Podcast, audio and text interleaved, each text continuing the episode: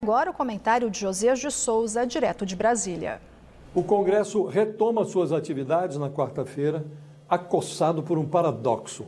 Favoritos à reeleição para as presidências do Senado e da Câmara, Rodrigo Pacheco e Arthur Lira foram rápidos, muito ligeiros, agilíssimos no encaminhamento à Procuradoria-Geral da República de representações criminais contra os golpistas que vandalizaram as instalações do Legislativo em 8 de janeiro.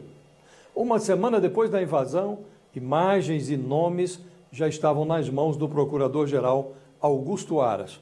Nos próximos dias, a dupla terá a oportunidade de exibir a mesma disposição punitiva em relação aos parlamentares acusados de participar ou de incitar o Capitólio à brasileira. Ao entregar a Augusto Aras o material reunido pela Polícia do Senado, Pacheco atribuiu à pressa a necessidade de evitar o sentimento de impunidade. Lira declarou que a punição exemplar é o mínimo que se pode exigir nesse momento. No último domingo, o ministro do Supremo Tribunal Federal, Alexandre de Moraes, negou um pedido de um grupo de advogados para suspender a posse de 11 deputados suspeitos de insuflar o 8 de janeiro.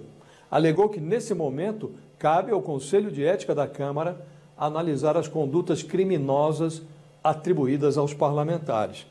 Moraes citou o artigo 55 da Constituição, que enumera os casos passíveis de cassação de mandato.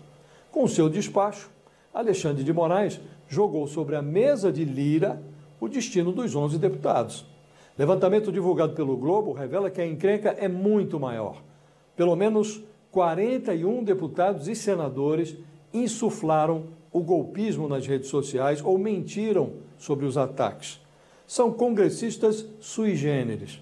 Eles atacam a democracia sob o pretexto de exercitar o direito à liberdade de expressão. Quando se exprimem criminosamente, buscam a proteção do corporativismo e da imunidade parlamentar obtida pelo voto. Todo mundo conhece a velha máxima de Churchill, segundo a qual a democracia é o pior regime imaginável, com exceção de todos os outros.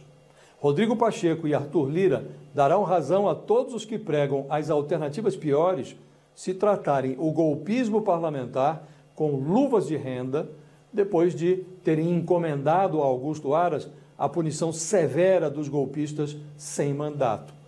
Para que os golpistas camuflados de parlamentares sejam salvos, o Congresso precisa cometer suicídio. O histórico do Legislativo não recomenda o otimismo. Boa noite.